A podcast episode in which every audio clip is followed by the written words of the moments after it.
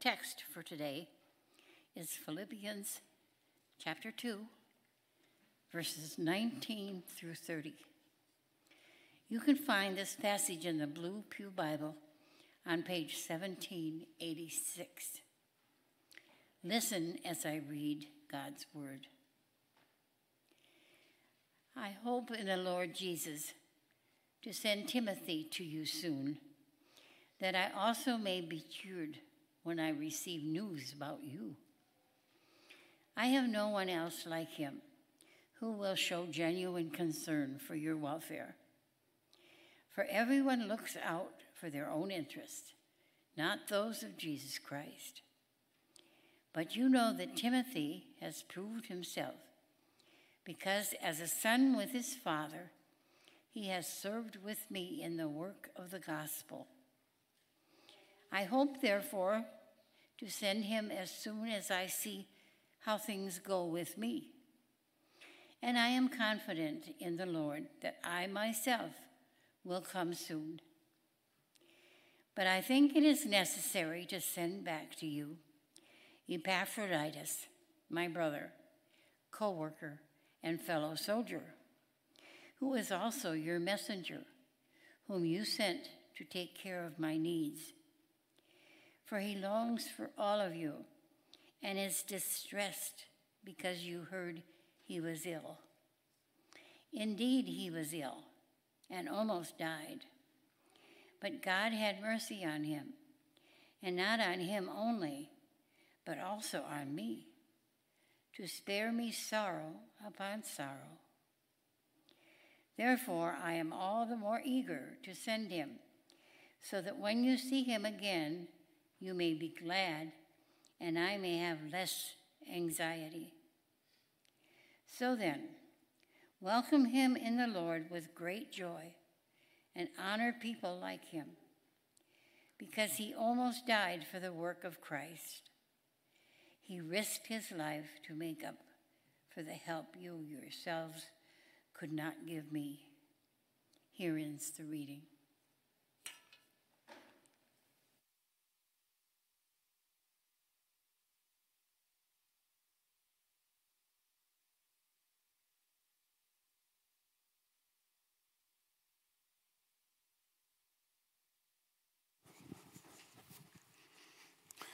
Good morning, everyone.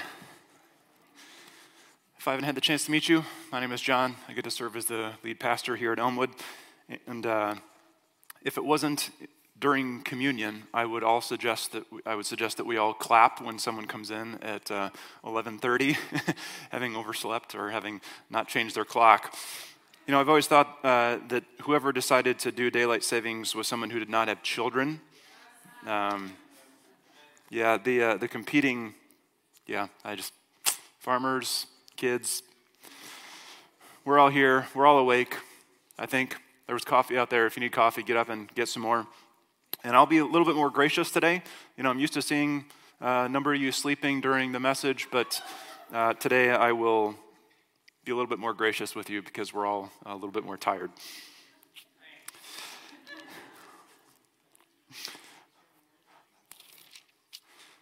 As we come to this passage today, would you join me in a word of prayer?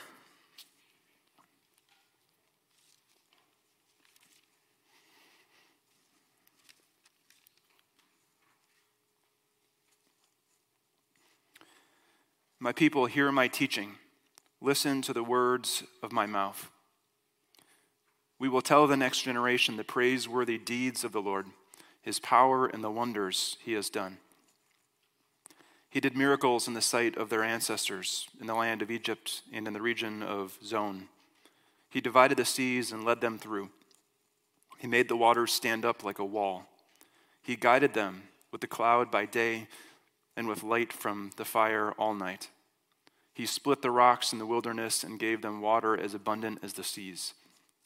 He brought streams out of a rocky crag and made water flow down like rivers. But they continued to sin against him, rebelling in the wilderness against the Most High. They willfully put God to the test by demanding the food they craved. God's anger rose against them he put to death the sturdiest among them, cutting down the young men of Israel. In spite of all this, they kept on sinning. In spite of all his wonders, they did not believe. How often they rebelled against him in the wilderness and grieved him in the wasteland. Again and again they put God to the test. They vexed the Holy One of Israel. Our Heavenly Father, we come before you today and we are so thankful for your abundant mercies that are given to us. Lord, we are thankful for your faithful, covenant, loyal love that pursues us even in spite of the brokenness and the idolatry that exists inside of each one of us.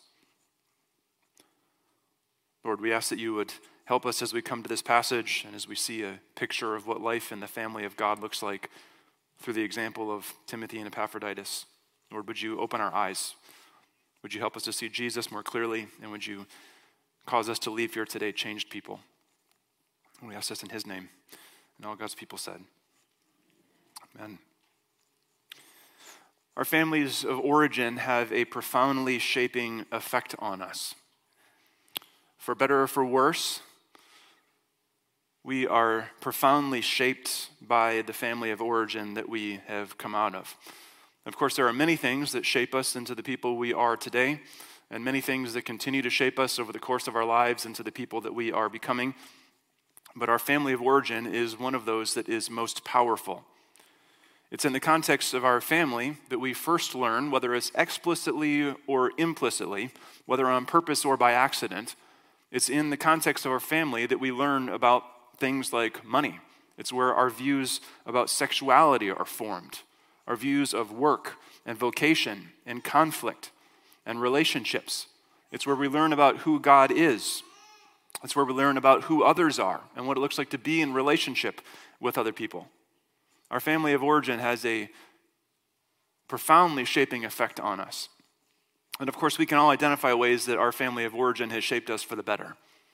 And we can all identify ways that we have looked at our family of origin and said, you know, I would like to make a clean break from the beliefs or the patterns or the values that I experienced in my family of origin.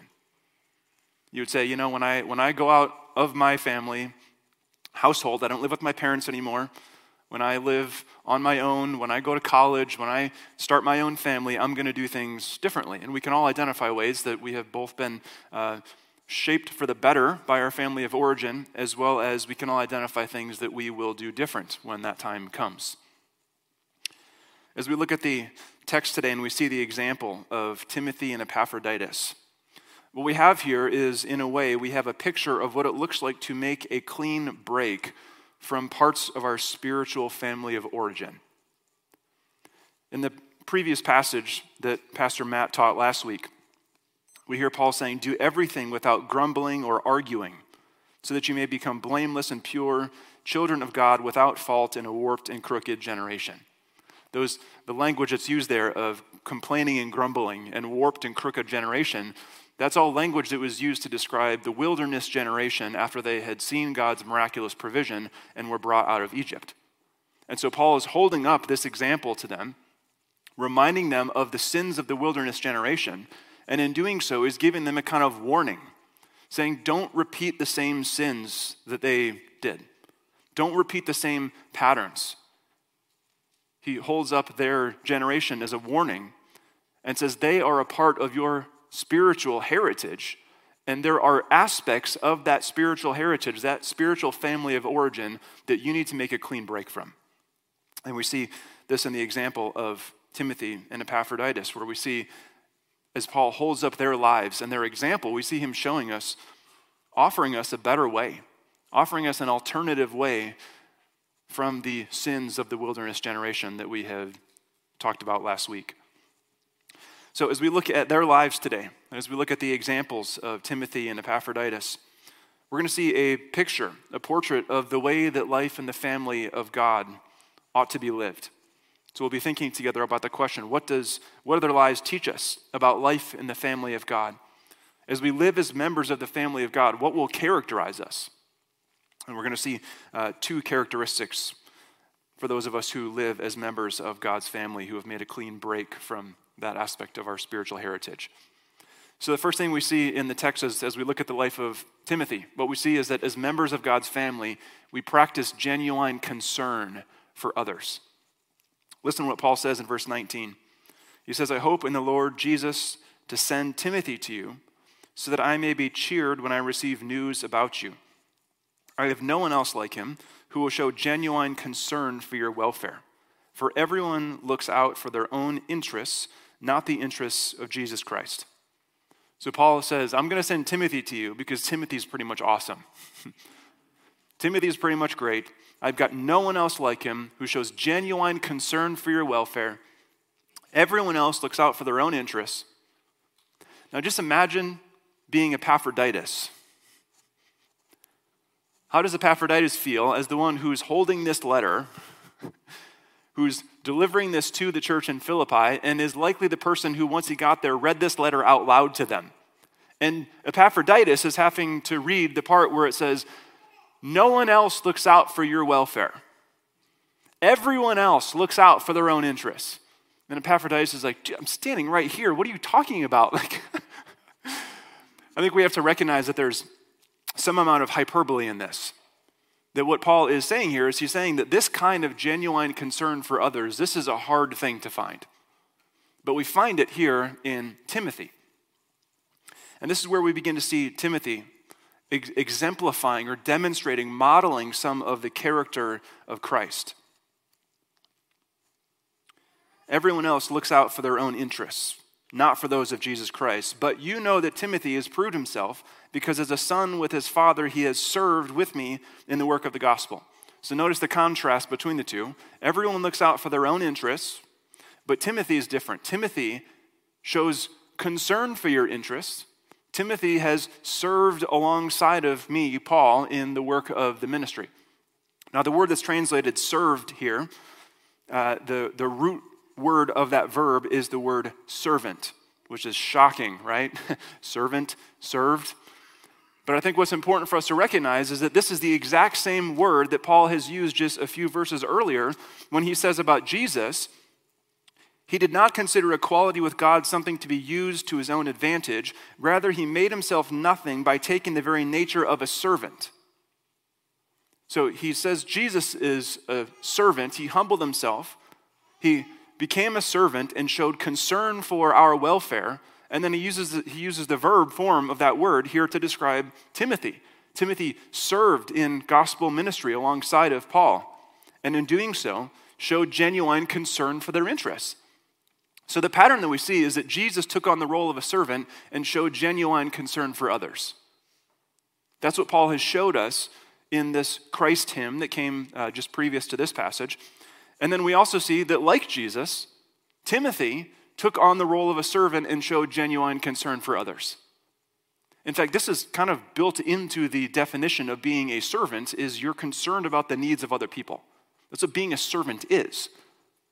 And we see Timothy modeling this for us. He's modeling the character of Christ, who took on the role of a servant, showed genuine concern for us. Timothy models that, and we too, as we see Timothy's example, are called to also have the same character among us. We are also called to take on the role of a servant and show genuine concern for others. Now, showing genuine concern for other people, uh, it begins as an attitude. It begins as a disposition of the heart, as it were. It begins as a way of viewing other people. So we know this because Paul has said earlier, he says, in humility, value others above yourselves, not looking to your own interests, but each of you to the interests of others. So, this valuing of other people, this is a, a fundamental shift in our value system. But it doesn't just stay in the realm of values. Paul's not just saying you need to have this sort of uh, intellectual way of just looking and thinking about people. No, that genuine concern for others, it begins as a set of values that we have, but then it expresses itself in the way that we act. We actually back up the concern we have for other people with the way that we live. Now, there's some challenges that we face as we think about being a community of people who are genuinely concerned about others. There's some, uh, there's some, some barriers to this, some challenges to this. One of those is that we have all who sit in this room have been raised in from the very youngest age. We are born into a culture that has given us, has shaped us in a me first way of viewing the world. I think of there's a commercial that I have, have seen over the last year or so that just really, in my mind, sticks out as like the example of this. It's a cell phone provider commercial, and I'm not going to name the provider. Uh, but it's this lady who's up on this big screen, I think in Times Square, and there's all these people down there. And, and this lady gets on the screen and she says, You know, after the last year or so, we all deserve something new. And it's like, Well, yeah, I mean, the last couple years have been really hard, but it's like, yeah, you know, it's been really hard. You know, you know what you really need right now, what'll really take the edge off, is if you spend $1,000 on a cell phone. You know, that's really going to make you happy after what you've just experienced right? But, but you get the idea. In fact, our entire, not, not our entire, uh, our, our economic system is largely dependent upon us thinking and living this way, right? The, the, the kind of consumeristic culture we live in banks on the fact that we are primarily in our own, uh, apart from the transforming work of God, we are always concerned first about our own interests. And all of us are saying, yeah, you know what? It has been hard. So I'm going to go get a new cell phone. So this is, this is just the, the culture that we live in. And sure, there are bad things about that. There are good things about a consumerist culture. I mean, the access to resources that have never been had by people in the history of the world. There are good things about living in our current economy. And then there is the shadow side of it. But this is one of the challenges to being other oriented and being concerned about the needs of others is that we are continually taught you need to look out for number one. You add to this, the reason that that kind of economic system works in the first place is because there's the poison of sin that has turned us inwards. The poison of sin that is inside of every single human heart has turned us inwards, which means that we don't naturally think of others more, value others above ourselves. We are naturally inclined to look out first and foremost for ourselves. And so these two things, the, the sort of the, the, environment that we live in, as well as the, uh, the sin nature that exists inside of each of us, this creates a significant barrier to us actually being the kind of people who show genuine concern for others. So maybe just summarize it like this if we are going to be people who are genuinely concerned for others, there has to be a fundamental shift in our system of values. God Himself has to change our hearts so that we can think outside of ourselves first and think about other people. Now, before we go any further, let me just clarify. I just want to make this really clear. Okay, when we talk about being concerned about the needs of others, uh, Paul is not saying you should abandon healthy self care. He's not saying you should think poorly of yourself. He's not saying you should abandon healthy boundaries. He's not talking about that. What we're talking about is a, is a, a disposition that primarily looks first and foremost to our own interests. And of course, it should be assumed that we wisely go about being concerned about other people and do so in a way that's healthy for us and for them. Absolutely. But in order for us to be genuinely concerned about other people, we have to have this fundamental shift in our values. We have to, in a way, we have to fall out of love with ourselves. That's essentially what has to happen. We see Jesus teaching this to his disciples in the book of Mark, chapter 10, where two of his disciples uh, come to Jesus and they say, Hey, you know, when your kingdom comes, uh, we would like to be in the, the right and the left hand position. So we want to be number one and number two in your kingdom. We want to be in the position of highest honor. We want to be in the position of authority. We want to be in the position where we get to sort of sit over people, rule over them. And then Jesus brings his disciples together and completely flips their view of greatness and power on its head. And he says, You know that those who are regarded as rulers of the Gentiles lord it over them, and their high officials exercise authority over them. Not so with you. Instead, whoever wants to be great among you must be your servant, and whoever wants to be first must be a slave of all. That word slave is the same word that's used of Jesus, where it says he took on the form of a servant or a slave. And it's the verb that is used to talk about Timothy essentially becoming a slave, making himself a slave. Whoever wants to be first must be slave of all, for even the Son of Man did not come to be served, but to serve and to give his life as a ransom for many. So Jesus is completely blowing up their paradigm of what true greatness really is. And he's saying it's built into the fabric of the universe. This is built into the very heart of God. The Son of Man did not come in order to be served, but to serve others. And so, this is, as his followers, how can we have a me first way of living in the world when the one on whom our lives are built is someone who came not to be served, but to serve and to give his life for others?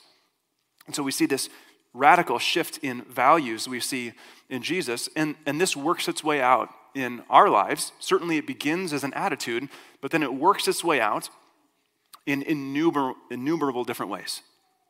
As you think about your workplace, your school, your home, your neighborhood, as you think about your family, you think about all these different spheres of life where you live, work, learn, and play. There are an inexhaustible number of ways that this concern for other people should get and can get worked out in those different contexts. So, in other words, showing concern for others is not just something that we sort of add into our already busy schedule. It's not something we just sort of make time for. It's the way we go about doing everything. Having this mindset of being concerned about other people is not just another thing that we do, it's the way we approach everything because of the example that Jesus has set in showing concern for us. So, as members of God's family, this is what characterizes us we practice genuine concern for others. But the second thing we see, based on the example of Epaphroditus here, is that as members of God's family, we give our lives for the one who gave his life for us. Listen, starting in verse 25.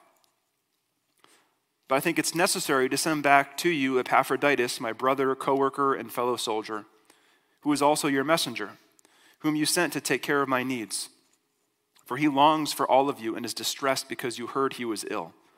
Indeed, he was ill and almost died. But God had mercy on him, and not only on him, but also on me, to spare me sorrow upon sorrow. Therefore, I am all the more eager to send him, so that when you see him again, you may be glad, and I may have less anxiety. So then, welcome him in the Lord with great joy, and honor people like him, because he almost died for the work of Christ he risked his life to make up for the help you yourselves could not give me. So, what we learn in these verses is that if Paul had his way, if he got his first choice, he would have sent Timothy back to the Philippian church instead of Epaphroditus. But he thought that for a number of reasons, it was, in this particular case, it was more helpful, it was more um, prudent for him to send back Epaphroditus. And here, here's what we know we know that uh, the church in Philippi heard that Paul was in prison, that he was under house arrest, and that he was in need of financial assistance. And so they sent this guy, Epaphroditus, as sort of uh, a, a member of their congregation, to go be with Paul for an extended season. We don't know how long that was, he was planning to be there. But they sent him to deliver a financial gift and to be there and to care for Paul and to help him in the ministry that he was doing from that place in prison. So Epaphroditus set out on that journey, and I think it was not very far into that journey. What happened is he became ill. And the text says that he was so ill that he almost died. So he was probably not very far from, from Philippi, where he could have turned back and played it safe and just gone right back and, and you know, just kind of abandoned the mission from the beginning. But what he did do was something different. He chose to risk his life, the text says, to make up for the help you yourselves could not give me.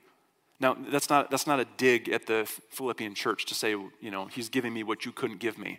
Uh, that's just a way of him saying, you all collectively cannot be physically present with me the way that he can. There's, there, there's something you simply can't provide for me that Epaphroditus can, and he risked his life for that. Now, that word that's translated here, risked, that is a first century gambling term. So Epaphroditus quite literally rolled the dice with his life. He made a calculated risk and said, okay, I'm, I'm this far into the journey. I could go back home. I could probably make it. I'm not sure if I'm going to make it all the way there. But he risked his life. He took, he took a gamble and he made it all the way. Thankfully, he made it all the way. But sometime during that journey, the church in Philippi got wind of the news that he was sick and almost died. And they were very upset about it. They were very distressed about it because they cared for him. And so, because of all these circumstances, Paul says, I would like to send Timothy to you, but instead, it's more important for Epaphroditus to come to you so that you can see each other, so you can be reunited with one another, and there can be mutual sort of encouragement and benefit from that. And he says, Welcome people like him because he almost died for the work of Christ. And this is where we see, in this language here, of he almost died for the work of Christ, this is where we see a clear connection between the, the conduct, the actions, the life of Epaphroditus, and the character of Christ, the character of Jesus. Because it says, uh, more literally translated um, in the original language, it, come on, I can do it. Verse 30, where it talks about him almost dying for the work of Christ, literally translated, it says, Because of the work of Christ, he came to the point of death. This is the exact same phrase that Paul uses to talk about Jesus in verse 8, where he says, Being found in appearance as a man, he humbled himself by becoming obedient to death, even death on a cross. So, because of the work of Christ, he, Epaphroditus, came to the point of death. The exact same phrase, to the point of death, is used about Jesus to say he humbled himself, becoming obedient to the point of death. So, see, you see Paul using this language to help the Philippian church hear and understand that, that, that Epaphroditus' actions are being modeled after what he's seen in the person of Jesus. He was willing to give up his very life for the sake of gospel ministry. And so Epaphroditus is held up as this example of what it looks like to give our lives to the one who has given his life for us. Jesus was willing to give up his very life for the advance of God's mission. Epaphroditus was willing to give up his very life for the gospel to go forward, for people to come to know about Jesus. And in the same way, we are called to have the same attitude among ourselves as well. We are called to be willing to give up our very lives, to give up our very selves to God for the advance of the gospel in our world. And as we do this, that's going to come with some amount of risk. There will be risk associated with this. I, I, think that that's when it says he risked his life to make up for the help you, you yourselves couldn't give me. I think that may be for us uh, maybe more of the point of application.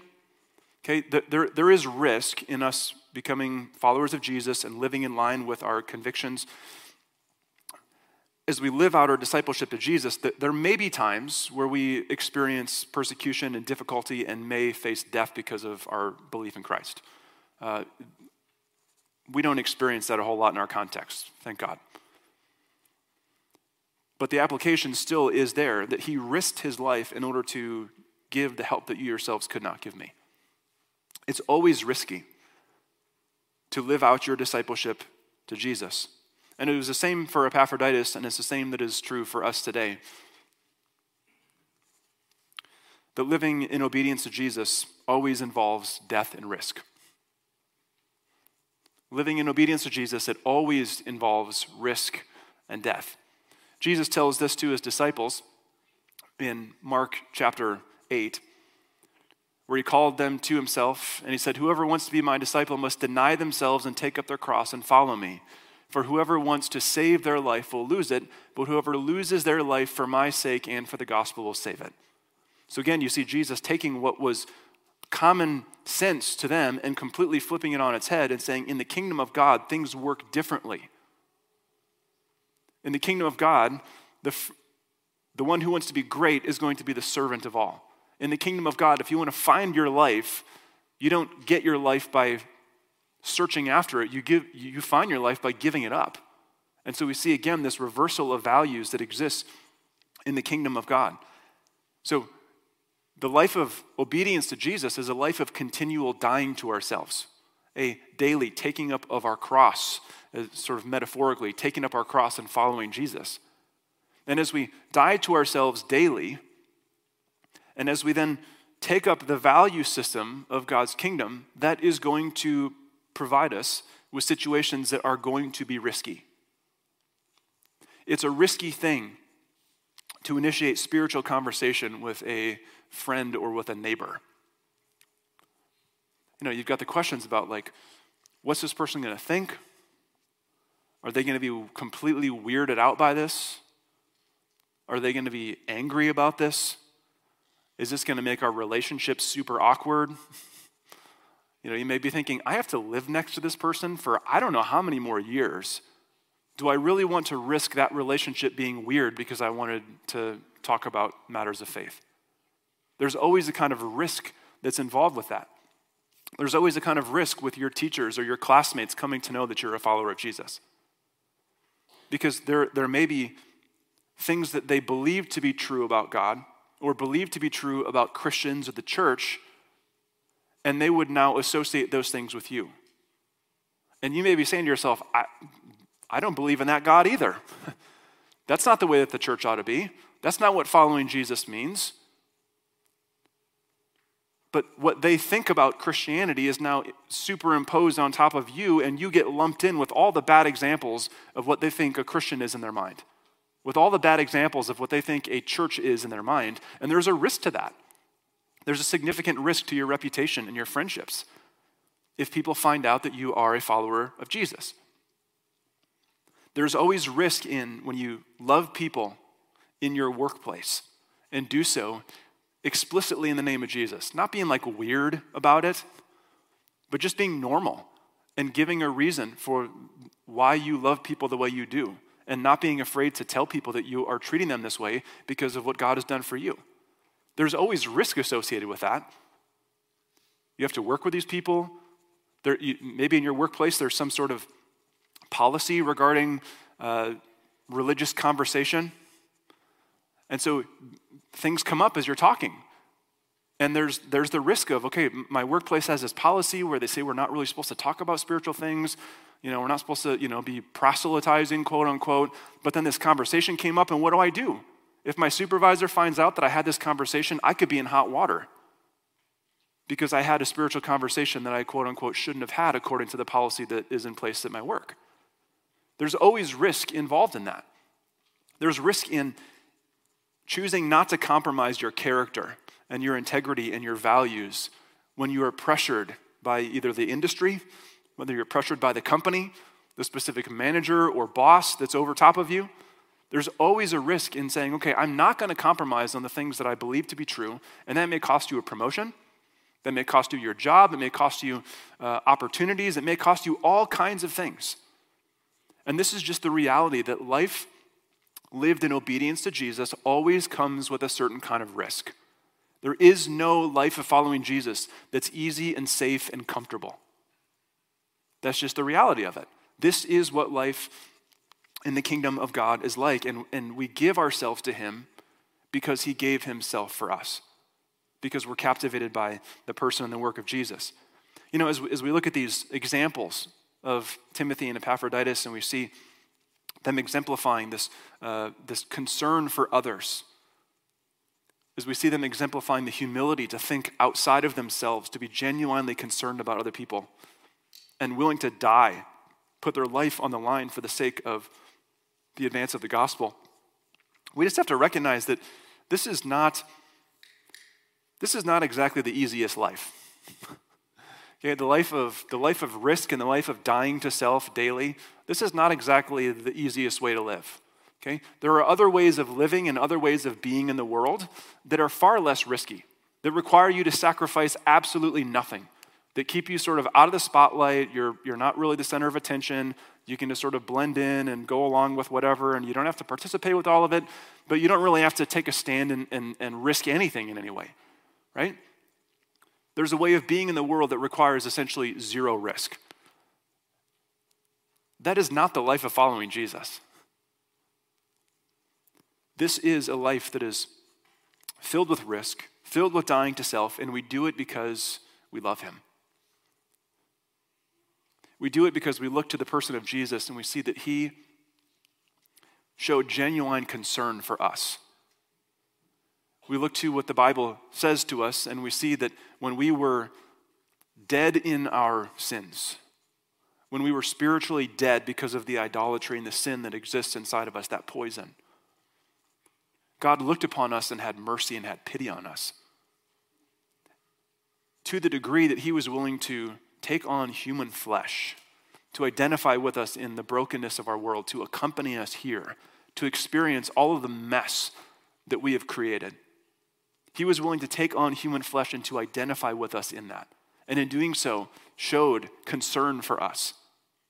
He heard the cries of his people, as the Old Testament says, and he came to rescue them.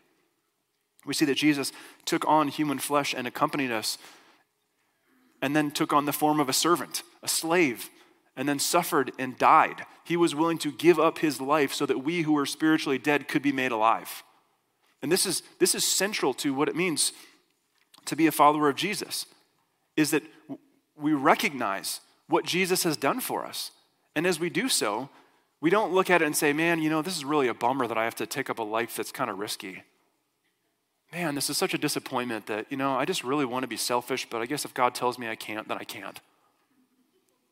Like, that's a person who, who is not seen or experienced or deeply and intimately knows the love of God. When the Spirit helps us to see who Jesus is, the way that He showed genuine concern for us to the point of giving His life for ours. The way that we view Him, the way we view our world is completely different. We don't give ourselves to Him because we have to. We give ourselves to Him because we've seen how deeply He loves us, how faithful He is to us, and we love Him. And we're willing to give up our lives. We're willing to take risks. We're willing to show concern for others. And it doesn't always come fast, okay? It doesn't always, it's not always the case that, that you have this experience of, of coming to know the love of God, and then all of a sudden you're like, my life is completely different, and I'm constantly always thinking about other people. That's not how it works, right? We'll spend the rest of our lives learning what it means to continually die to ourselves. We'll spend the rest of our lives learning what it means to try and show concern for others. We'll spend the rest of our lives being called to take risks failing, choosing to play it safe, choosing to compromise, experiencing the love of God, and then doing it all over again. This is what it means to be his follower, is to experience this over the course of your lifetime. And it's not exactly the easiest thing, but we do it because we love him. Because we look at the message of the gospel, we see him showing genuine concern for us, being willing to suffer and to die for us, and so we are glad to give ourselves to him. And so, what it means for us to cultivate a life of showing genuine concern for others, what it means for us to actually be people who are willing to take risk, who are actually willing to give up our very lives, if need be, for the sake of Christ, the way we do that is not primarily by looking to Timothy and Epaphroditus. They are absolutely 100% examples for us, and we ought to be inspired by their lives. We ought to look at their lives and say, I want that to be said of me that they show genuine concern, that everybody else is looking out for their own interest, but this person is so different. It should be inspiring, and yet ultimately, we are not patterning our lives after Timothy or Epaphroditus, we're patterning our lives after Jesus. He's the one to whom their lives point. He is the greater example, the truer example of showing genuine concern for others. He is the greater and truer example of laying down your life so that someone else can thrive and flourish and experience new life. And so we pattern our lives after Jesus and we look to him. That's how we cultivate this life. As we look to Jesus, we remember what he's done for us, and over time the Spirit begins to work that deep into the core of our being, and over time that changes us. And sure, there will be moments where we have sort of aha moments and there's, there's radical transformation that happens quickly. But for the most part, it's a slow process of daily learning to die to ourselves, daily looking to Jesus.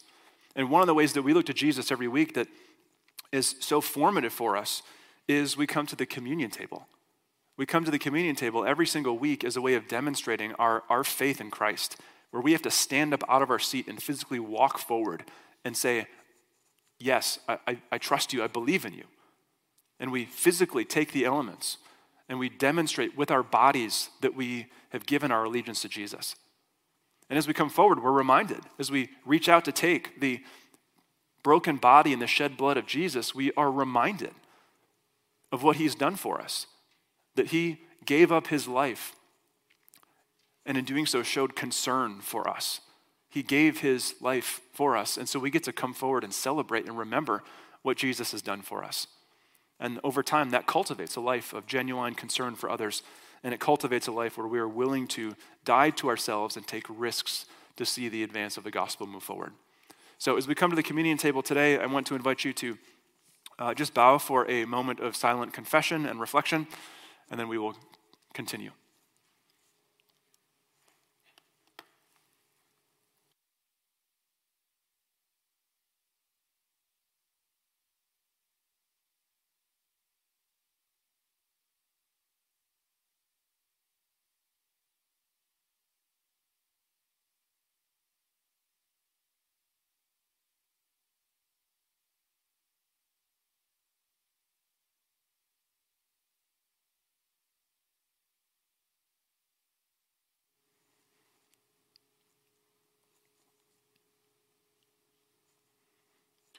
Merciful God, we confess that we have sinned against you in thought, in word, and deed, by the things that we have done, as well as by the things that we have left undone. We confess, Lord, that we have not loved you with our whole heart, mind, and strength, and we have not loved our neighbors as ourselves. We confess, Lord, the ways that we have lived selfishly, the ways that we have lived with our own interests with our own concerns first and have given little, if any, thought to the needs and the concerns of others around us. We confess, Lord, the ways that we have been blind to the needs of our neighbors or our friends or those who are part of our own church family. Lord, forgive us for the ways that we have been consumed with our own activity.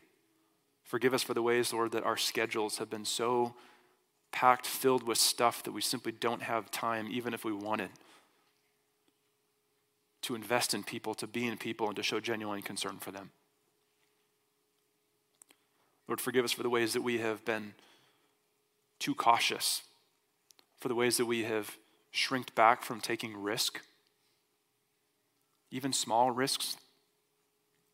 Lord, forgive us for the ways in, in our workplaces or in our schools or in our homes where we have shrunk back from opportunities to have spiritual conversation because we were afraid of what the consequence would be.